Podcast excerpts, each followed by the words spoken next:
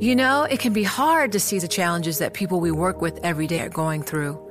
Invisible struggles like stress and burnout, caregiving for a loved one, or being misunderstood. But insight, awareness, and empathy will help us better see the issues they're dealing with. And that can make us and our companies healthier too. I'm Holly Robinson Peete. Join us on The Visibility Gap, a new podcast presented by Cigna Healthcare. Download it wherever you get your podcasts. From Silicon Valley to Wall Street, the promise and perils of artificial intelligence are playing out on the world stage. But what will the next phase of AI adoption look like? Which companies, from big tech to startups, will dominate? And where do the risks and unintended consequences lie? I'm Emily Chang. Join me at Bloomberg Tech in San Francisco, May 9th, to answer many of the industry's burning questions, alongside Snap's Evan Spiegel, Xbox President Sarah Bond, OpenAI's Brad Lightcap, top researcher Dr. Fei Fei Li of Stanford, and many more. More details and just a few tickets left at bloomberg.com slash techsf. Now, from our nation's capital, this is Bloomberg Sound On. You're here to make a significant announcement. I've registered as an Arizona independent. He is very disappointed that uh, he was left behind again. This is the second time that an American has, has been released. Bloomberg Sound On. Politics, policy, and perspective from DC's top names. Each week. And we ought to stop saying how strong he is and building Russia up. I've decided to leave that partisan process. I've told her over the last few years that if she wanted to dip a toe in the Republican Party's pool, we'd be happy to have her jump in. Bloomberg Sound On with Joe Matthew on Bloomberg Radio. Cinemexit. I think we're going with that. Either that or Cindependent, or maybe it was just a cinematic day discussing Kyrsten Sinema, the senator, her exit from the Democratic Party. She is an independent. We'll get into what does that mean for committees? What does that say about the, I think, newly minted swing state of Arizona? We've got a great panel coming up. We've got Samara Klar, political science professor at the University of Arizona. Rick Davis, our Bloomberg Politics contributor, is a former McCain, uh, John McCain campaign manager. John LaBombard, the senior vice president at ROKK Solutions and a former comms director for Kyrsten Sinema, as well as Joel Rubin, the former deputy assistant secretary of state who's going to tell us the latest on the Brittney Griner Viktor Bout swap and the significance of that. Big news for a Friday afternoon. We also have to talk about everything Congress has to do. We'll get to that. I'm Jack Fitzpatrick, stepping in for Joe Matthew today. What a day. We're going to lead with the sound from Senator Kyrsten Sinema. I want you to hear how she described her exit from the Democratic Party, the fact that she is now an independent. She said the following to Jake Tapper on CNN. You're here to make a significant announcement. I've registered as an Arizona independent. And I know some people might be a little bit surprised by this, but actually, I think it makes a lot of sense. You know, a growing number of Arizonans and people like me just don't feel like we fit neatly into one party's box or the other. And so, like many across the state and the nation, I've decided to leave that partisan process and really just focus on the work that I think matters to Arizona and to our country, which is solving problems and getting things done. We're joined now by Samara Klar, the political science professor from the University of Arizona. Professor, thank you so much for joining us as an Arizona State grad. We don't need to turn this into a rivalry on our show. Uh, I'm grateful to have you here with us. Now, the senator said some people might be surprised. I, I just have to suss out was this actually surprising? Well, we all have the benefit of hindsight now, so of course we can all say, "Oh no, I saw that coming." But um, you know, it's it's a surprise when someone leaves a major party because we know that typically independent candidates have a hard time winning. Kyrsten Sinema is in a bit of a different situation. She's got low approval rating among Democrats in Arizona. She doesn't have a Democratic base that she can rely on, and she had a real legitimate fear of facing potentially a strong primary challenge before her 2024 race. So she seemed to cast this as a matter of how she views herself in Washington, that she doesn't fit with either party. This is sort of an ideological issue. Uh, but it sounds like maybe you think this is about her polling, this is about her stance in Arizona. Is this about her place in the caucus or her security and, and potentially lack of popularity with her constituents? Sure. Well, you know, um, Kyrsten Sinema has made a lot of big headlines for obstructing or delaying Biden's legislative agenda in a number of ways, but ultimately she's voted with the Democratic Party somewhere between 93 and 97 percent of the time, depending on how you're calculating her party loyalty score. So her party, her, her voting record actually doesn't look like a, a real moderate necessarily. Uh, you know, we are in an age now where we expect a lot of party loyalty out of our representatives, but she does typically vote with the Democratic Party, as I said, upwards of 93, 97% of the time. Arizonans, on the other hand, are plurality Republican. There's a lot of Republican voters in Arizona. They outnumber Democrats. The second most populous group of voters in Arizona are independents. So I think this was a strategic move on her part, of course, to try to figure out how she can get the most support possible in advance of her 2024 run. So is it I guess would you characterize it as a move of desperation because she was not in a safe space uh, politically with the Democratic electorate or I, I guess how would you characterize the polling outlook for Senator Sinema in her home state? Sure. Well, politicians want to win. They're all about reelection. That's the first thing we learn in political science. When, when you get elected to power, you want to keep power, and they're all trying to figure out how they can successfully uh, win reelection. Her polling has been very low in Arizona, and there's been a lot of discussion of primary challenges. What we've seen in recent elections in Arizona is that this large proportion of independents are willing to move across the aisle. We are seeing independents in Arizona who typically vote for Republicans not supporting Republicans. That's why we're seeing so many Democrats win in recent elections. So I think she is seeing a somewhat electorally malleable group of independents here in Arizona, given that they outnumber Democrats. She is ostensibly uh, perceiving independents to be a, a, winning voting bloc for her. We know independents are not a bloc, they are an ideologically incoherent group. But in Arizona, independents do seem to lean liberal. Uh, Katie Hobbs won independents in Arizona by 30 percentage points. Mark Kelly won independents in Arizona by 20 percentage points. An independent uh, Democrat has the best chance in Arizona of getting those those voters out. So uh, that raises the question if someone jumps in on the Democratic side, it could be Ruben Gallego. I saw a very interesting tweet by Greg Stanton seeming to indicate he had good uh, statewide polling. If a Democrat, a, a, registered Democrat, jumps in, wins the Democratic nomination, and we've got a three way race with Sinema, a Democrat, and a Republican, what is the most likely way that that shakes out? Yeah, that's the big question. I mean, that's the gamble that Kyrsten Sinema is facing. You know, I, as an Arizona resident, I can tell you moments after her announcement, I was getting the Ruben Gallego texts, just like everybody else, asking for money, trying to get this race going. Uh, but you know, that's that's the question. If if independents here in Arizona are going to break for Sinema, or if they're going to support the Democratic candidate, typically independents will vote for one of the two major parties. Sinema is hoping that she can cobble together those among the Democrats who do support her, as well as moderate independents who are going to potentially align with this new narrative she's trying to create for herself. So it, it sounds like you don't necessarily think this is a matter of mutually assured destruction between Sinema and a Democrat, where a, a Republican just sweeps through and wins. Is that is that right? You know, eh, what's going to be really tricky here in Arizona is that we have seen Republicans falter so consistently over the last several election cycles. But one thing that has been consistent has been Trump. Arizona Republicans have not been supportive of Trump. Trump lost in 2020. Trump's endorsed candidates, Martha McSally, Blake Masters, Kari Lake, they are losing. With Trump potentially off the ballot, off the presidential ballot in 2024, Republicans will have a chance to regain lost ground in Arizona. If, however, Trump maintains sort of this shadow he is casting over the Republican Party, then we could see Republicans continue to falter here in Arizona. It's really going to depend not only on how Democrats play this out, but also on the candidates the Republicans choose to run. That is a very important point. I, I have to say, through the Trump lens, uh, the I, I, guess shifting perspective of Jeff Flake uh, from a Tea Party guy to almost coming across as a moderate over the course of the Trump years was a, a fascinating thing. Uh, I do have to ask on the Democratic side, though, because I think that clearly matters. Is it clearly Ruben Gallego? Is, is, it potentially somebody else? Are we looking at a, a very obvious frontrunner who is going to uh, go after her? I don't think there's a clear frontrunner. I mean, we've had you know just a few hours here to process all this in Arizona, uh, so I think we're going to have to see who it is. Ruben, Ruben Gallego has made it quite clear that he is eager uh, to be that Democratic candidate, but I think we'll probably see a, another few uh, good candidates emerge out of the woodwork, especially over the next few weeks and months here.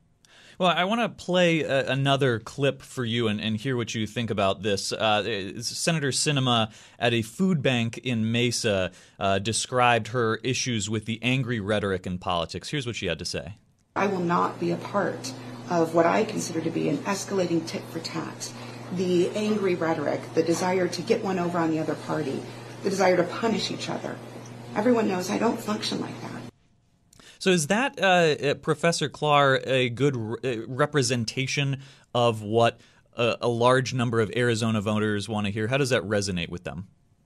Well, I can tell you that the vast majority of independents, this is not only in Arizona, but nationally as well, typically do support one of the two major parties. But the reason they are so loath to publicly identify with that party is exactly the reasons that Senator Sinema is outlining. They are not associating themselves with the vitriol and the fighting and the conflict that we see so regularly associated with partisans, be it in media or you know campaigns. So by appealing to sort of this norm of civility, by appealing to uh, a refusal to to sort of engage in that kind of a battle, she is hitting the heart of why so many Americans, a growing percentage of Americans, won't identify with either party. So you know she's got the right talking points when it comes to appealing to independents. It's going to matter though what her policy positions actually are and whether they will align with the majority of independents as well as a substantial portion of partisans so that she can get a plurality of votes. Well, then, just at, at the end here, I want to get you to identify what the issue really is between her and Democrats and how that plays into votes. You mentioned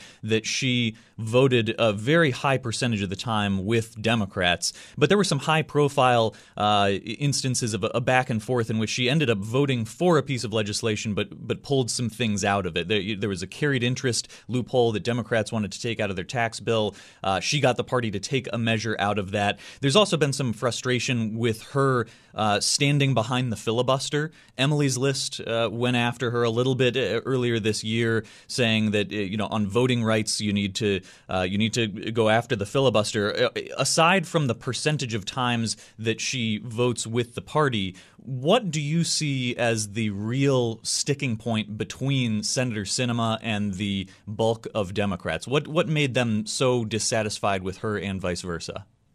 Yeah, I know. That's a great point. We have to distinguish between the regularity with which she's voting with the Democrats, which is very high, but also the salience of the issues where she's not voting with the Democrats. And she is being obstructive or delaying or amending things in ways that are chipping away at what Democrats were hoping to be a more of a progressive legislative agenda. So she seems to be a bit of an obstructionist when it comes to some of the more uh, more progressive, more um, impactful pieces of legislation that Biden and many Democrats were hoping to achieve. A good analogy, frankly, is John McCain, who has a reputation or had a reputation, especially toward the end of his career, of being obstructionist or not being loyal to the Republican Party. John McCain also voted with the Republican Party the vast majority of the time. He had a very consistently conservative voting record. However, it was sort of these high profile vo- votes where you would see him breaking from the party and leading to that narrative that he was a disloyal party member. Samara Klar, political science professor at the University of Arizona. Great to have you on. Excellent insights. I, have got to go to our panel now uh, because we've got a perfect panel for Arizona news. Where we've uh, got on Rick Davis our Bloomberg Politics contributor and a former John McCain campaign manager, as well as John LaBombard, senior vice president at ROKK Solutions and a former communications director for Senator Sinema.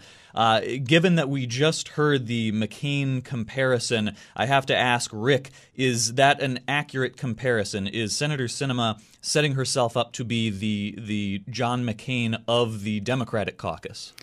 Well, I do know that, at least in my uh, interactions with Senator Sinema, she had enormous respect for Senator McCain. Uh, I'd say uh, wanted to uh, do what she could to uh, sustain a legacy of independence and. Uh, and I think aspire to be the kind of maverick that we were just describing. That you know, somebody who thinks for themselves and tries to do the right thing, regardless of what party uh, is uh, supporting the uh, measure, and and I think she largely has done that. I mean, her impact on bipartisan legislation is second to none uh, since she's been in the Senate. And uh, even though some Democrats focus on things like Build Back Better that she um, you know uh, helped obstruct, you know most of the things that we consider uh, Joe Biden's greatest accomplishments legislatively are things that she co sponsored with Republicans. So I think she actually has done a really interesting job of uh, fitting into that uh, John McCain mantle. And,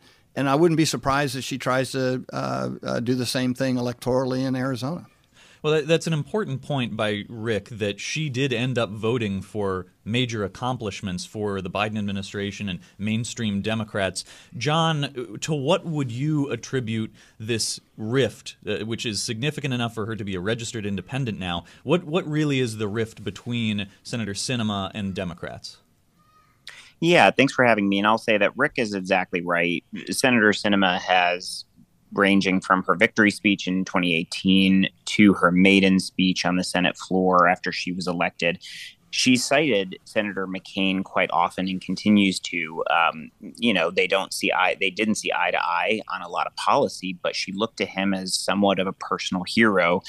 And the the one character trait that she always pointed out about Senator McCain was his willingness to do what he believed was right for Arizona and the country, even if there was pressure in his party or or either party to do something different.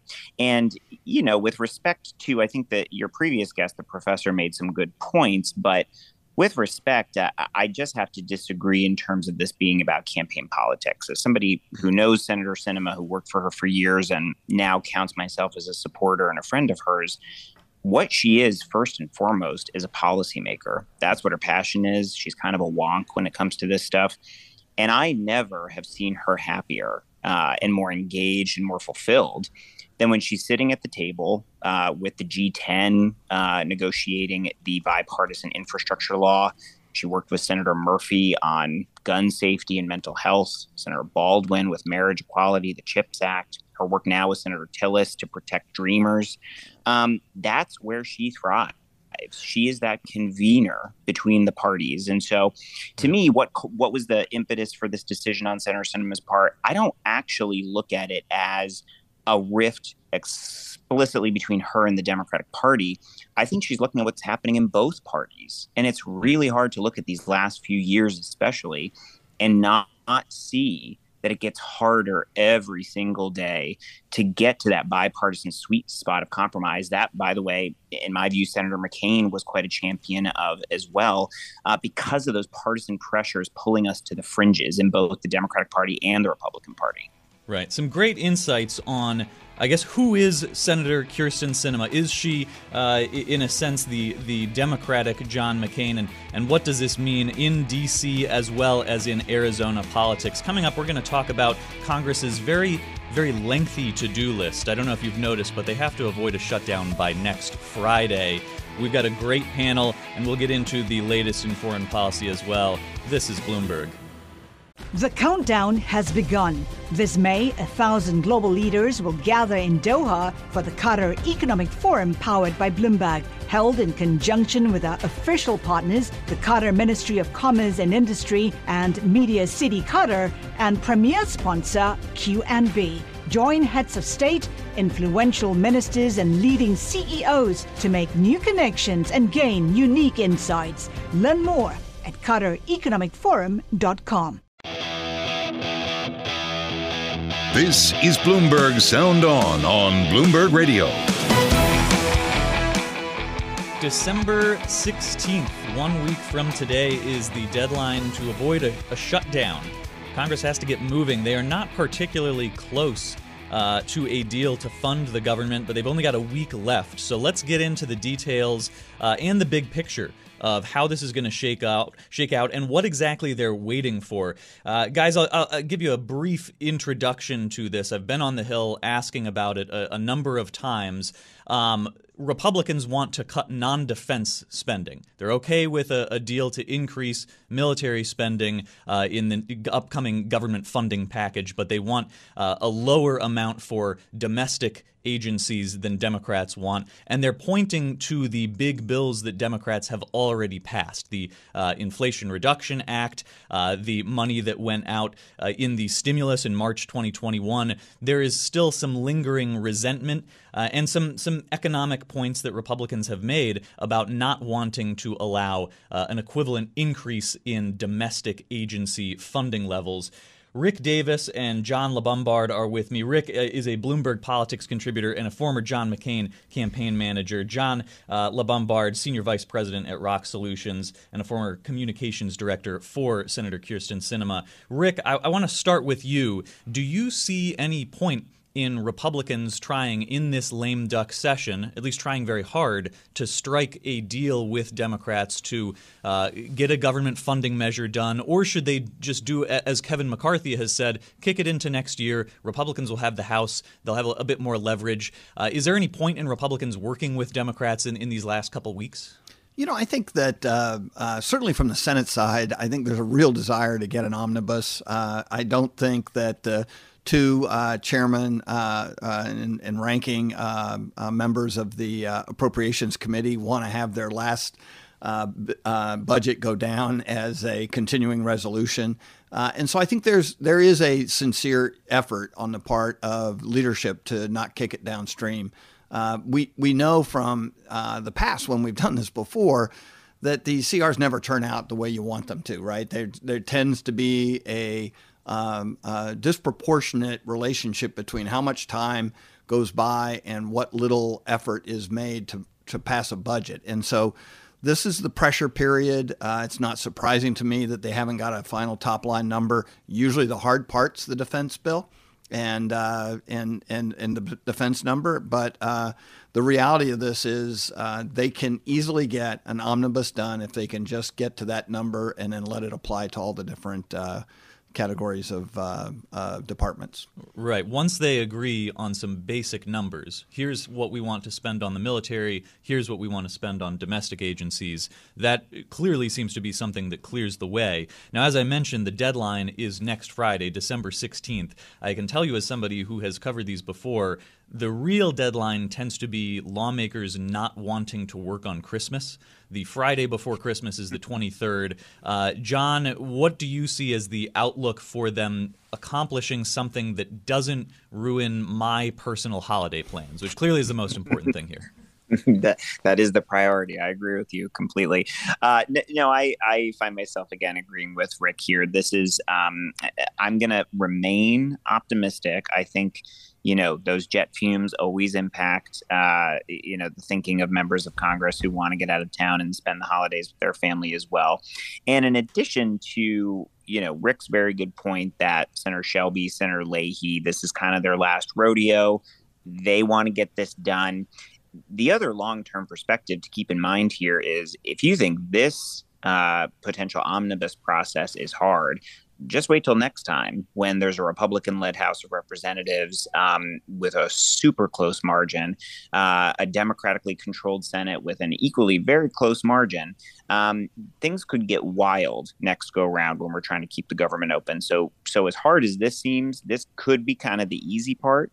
Um, and I, I do remain optimistic only because a CR would uh, the numbers seem to indicate be pretty damaging for veteran services, for the VA, uh, and for military spending as well. You know, I, I, really, I tend to think we'll probably see a little bit more posturing from both sides, but hopefully getting that out of their system will clear the way to actually get this done in the form of an omnibus. As the pressure builds, uh, I, I, think that seems to be uh, the game of chicken that forces somebody to make some concessions as we get closer to the deadlines. Rick, what does Kevin McCarthy have to gain or to lose here? I mentioned that he has said we can just kick this into early next year and try to get on it in January or February when he hopes to be the Speaker of the House. It'll be a Republican House.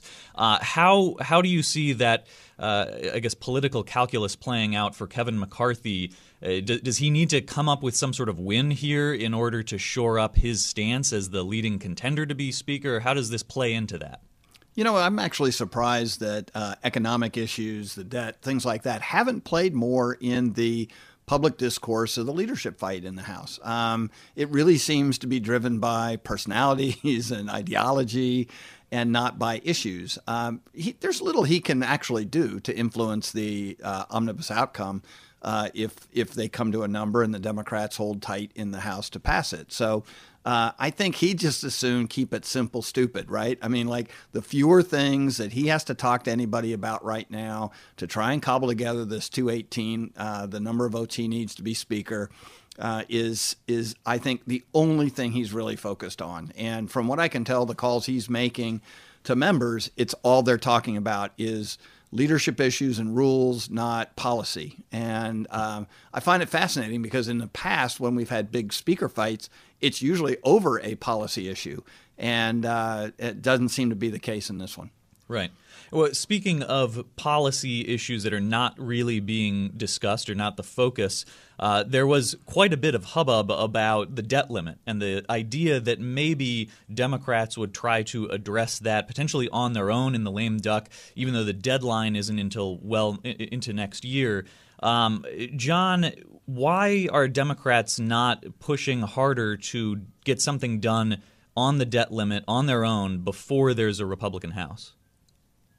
Yeah, honestly, I think that a lot of Democrats would want to. Um, certainly, the Democrats I've worked with in the past, Senator Sinema in particular, was um, very interested uh, whenever this issue, issue has cropped up to find a way to kind of diffuse that metaphorical time bomb uh, that could do some truly extensive damage to our economy ranging from pension benefits to you know jobs and and and the wealth of frankly everyday ordinary people. Um, but the next thing is the most important thing and that's literally keeping the lights on in the federal government. Um, there's other issues that throughout this lame duck i think leadership in both chambers really wants to see addressed there's even, you know, hope springs eternal. And while it will be really hard to see this done, there's even hope for a bipartisan path forward on some kind of immigration policy uh, to boost border security and protect dreamers. Um, I'm not necessarily predicting that that's going to be easy, but there's just a lot on the plate for folks in both chambers. And as much as this Congress has been, in my view, remarkably productive uh, in terms of legislation that has gotten done and passed, there's always more to do. I, I certainly wish that we would sort of take this time bomb off the table permanently. Um, I'm not sure if that's a popular position, but it just seems like we're playing games with the national and even global economy on too regular a basis. And uh, if there was more time, I think Democratic leaders would love to address it. Well, I, I know what you just said is a, a, pretty popular thing with some Democrats. I I want to know what you know about Senator Sinema's position on this, and in particular, whether they can get rid of the debt limit or not. Where where do you think she would come down on addressing this Democrats only through the reconciliation process? I, I ask because Joe Manchin has said no, this should be bipartisan. Is Sinema somebody who who might consider doing this uh, to get it off the table in a partisan way? Well, my experience with Senator Sinema related to the debt ceiling uh, and and to a degree also government funding. To her, those are truly monumentally important issues, right? Keeping the government open is important. That's Congress's primary function uh, and their number one task. The debt ceiling, in particular, is just it has the potential to be so catastrophic for so many people that I have never heard her draw any red lines around those issues about how they should be addressed. Um, you know, certainly Senator Sinema's uh, preference is always for uh, legislation to be bipartisan because that's how we get lasting results that don't just get reversed by the next Congress. The debt ceiling obviously occupies a slightly different place. This is something that pops up perennially for both parties that are in charge, and both parties tend to struggle uh, if the minority party tries to exercise its will over right. uh, raising the debt ceiling. So uh, I, my guess is that if there's any opportunity to address the debt ceiling, uh, Senator Sinema would not hesitate. But that's just a guess. Well, that is a, an important guess and some important insights because even if they don't do this in the lame duck, that's going to be very important next year. You're listening to Bloomberg Sound On on Bloomberg Radio. WNBA star Brittney Griner is back in the U.S. That was big news yesterday in the swap for Viktor Bout, the Russian arms dealer accused of supplying weapons to Al Qaeda and the Taliban, among others. Paul Whelan, the Marine Corps veteran uh, arrested in 2018, accused of spying, is still held in Russia. And yes, this big news is subject to some political debate.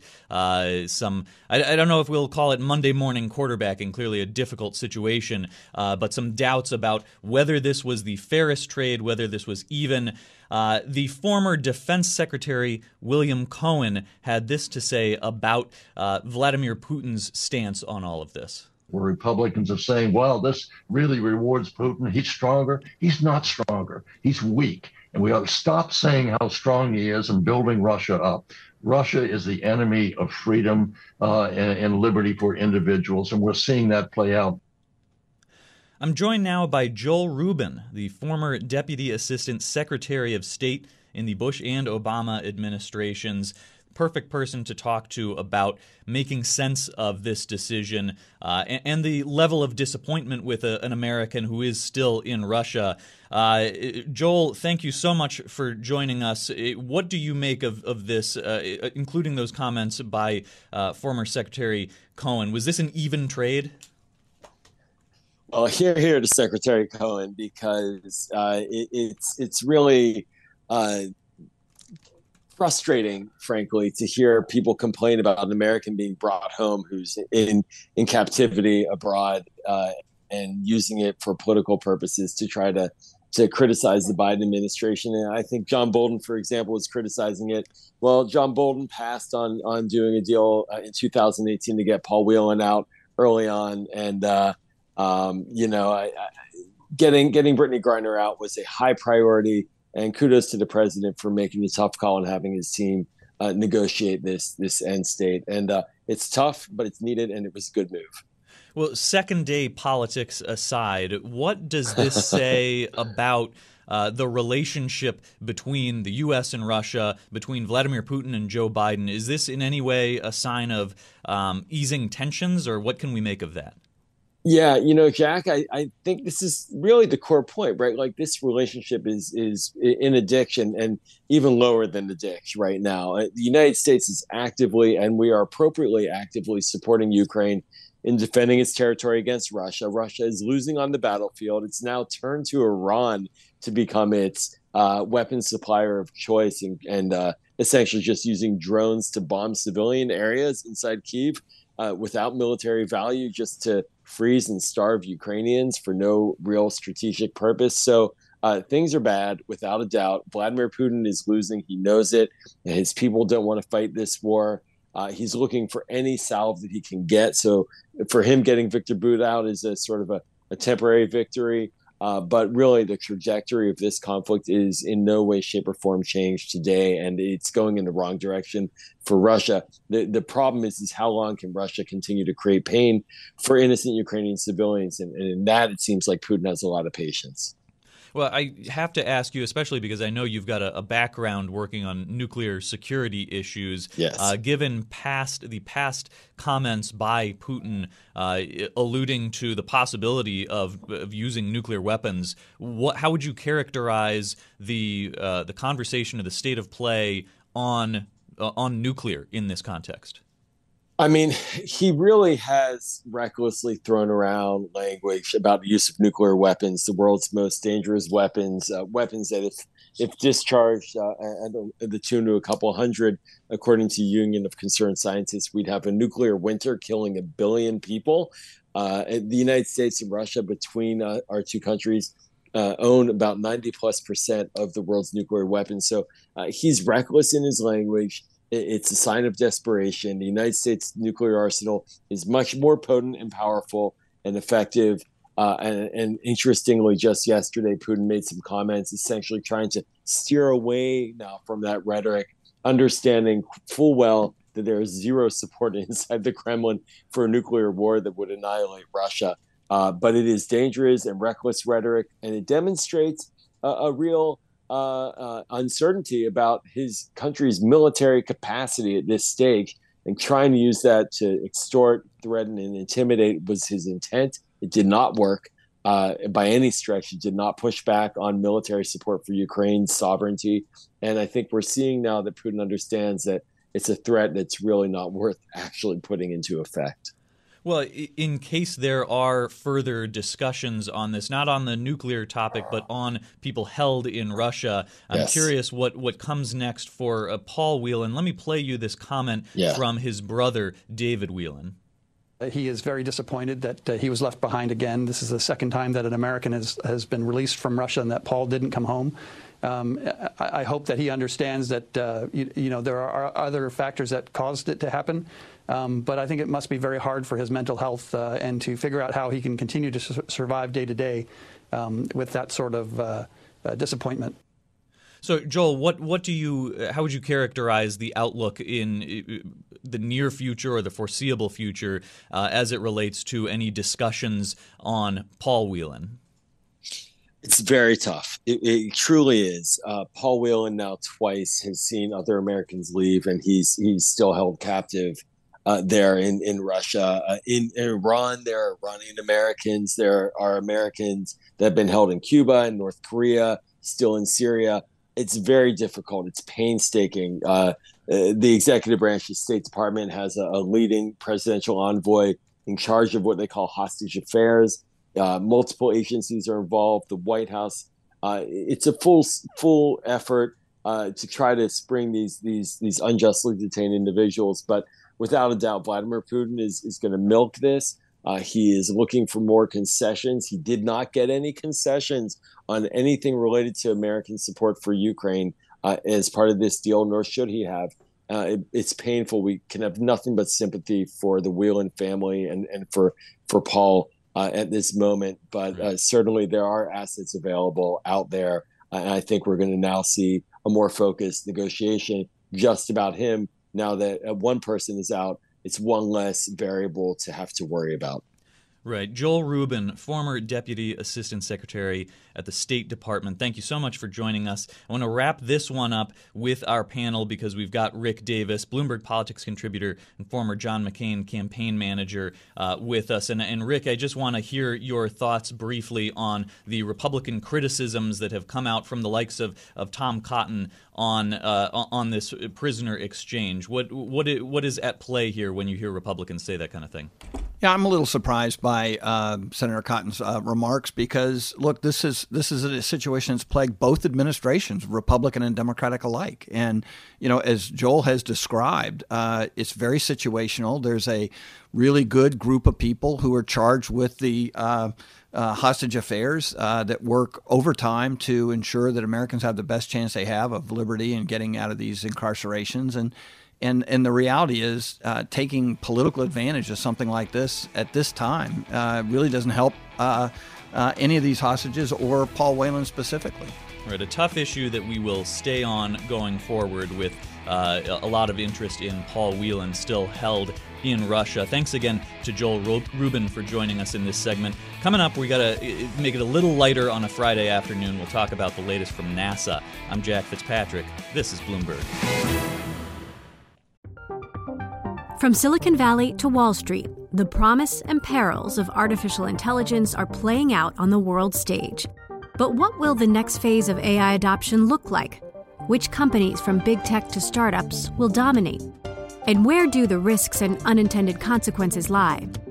I'm Emily Chang.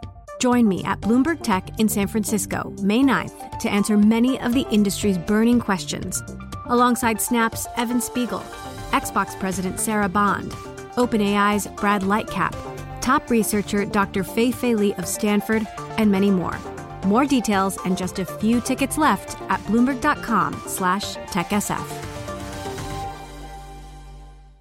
About 5,000 degrees Fahrenheit and roughly roughly 25,000 miles per hour. That's how fast on Sunday a spacecraft is going to enter Earth's atmosphere. This is the Orion spacecraft, uh, supposed to splash down on Sunday in the Pacific Ocean. A nice little accomplishment to see that happen. This is the unmanned uh, ship that is sort of paving the way for an eventual uh, Artemis 3 project to send people back to the moon. Here's how NASA Administrator Bill Nelson described what's coming up this weekend.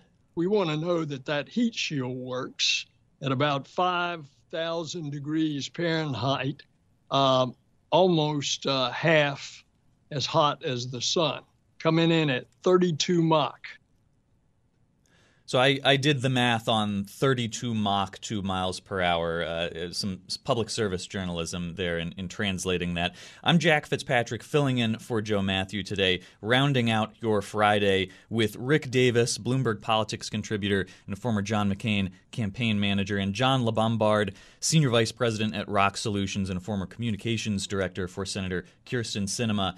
I, I have to ask the political angle of this. I love watching these things just when they happen.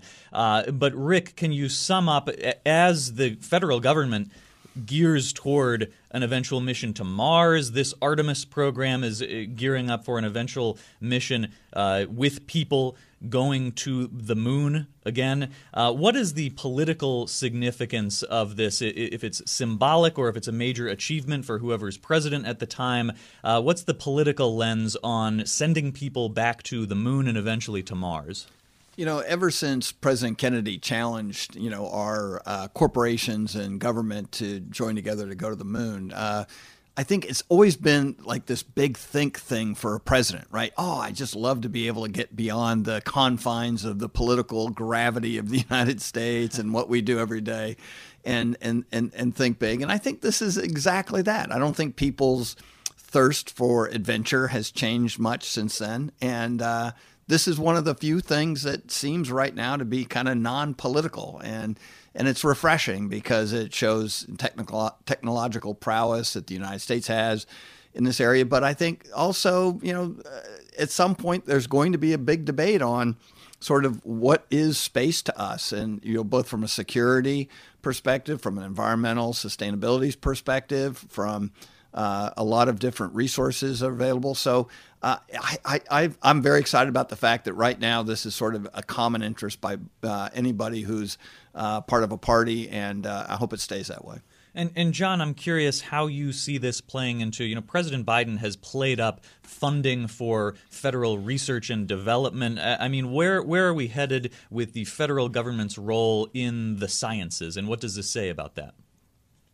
Oh yeah, I mean this is the news that I'm here for. What what NASA is doing with Artemis and with the other missions, the incredible news that they're creating over the past year. I mean, this is, as Rick said, just the stuff that unites us as human beings. It's it's beyond party, it's beyond nation. We are explorers and we are daring and we break down these barriers and look i'm not i'm not the youngest guy anymore but i really feel like i missed my era with the old apollo missions. And i just i long for these days where all of us as human beings are looking up at the stars united um, and seeing these kind of adventures play out i think whether it's president biden or president of any party I mean, let's just say we're lucky I am not in Congress because I would be dumping all the money into NASA that, uh, that they don't even need. I just think this is the kind of stuff that as human beings we need to be doing. And I'm so, so excited for the work that NASA is doing these days. it, it is a generational thing. I'll point out that an early memory, I was pretty young, the last time John Glenn went to space. I, I could not forget it. Didn't see people go to the moon, but maybe someday I will. Uh, thank you guys for your uh, insights, Rick Davis, John LaBombard. Thank you again to Joel Rubin and Samara Klar in Arizona. I'm Jack Fitzpatrick. This is Bloomberg.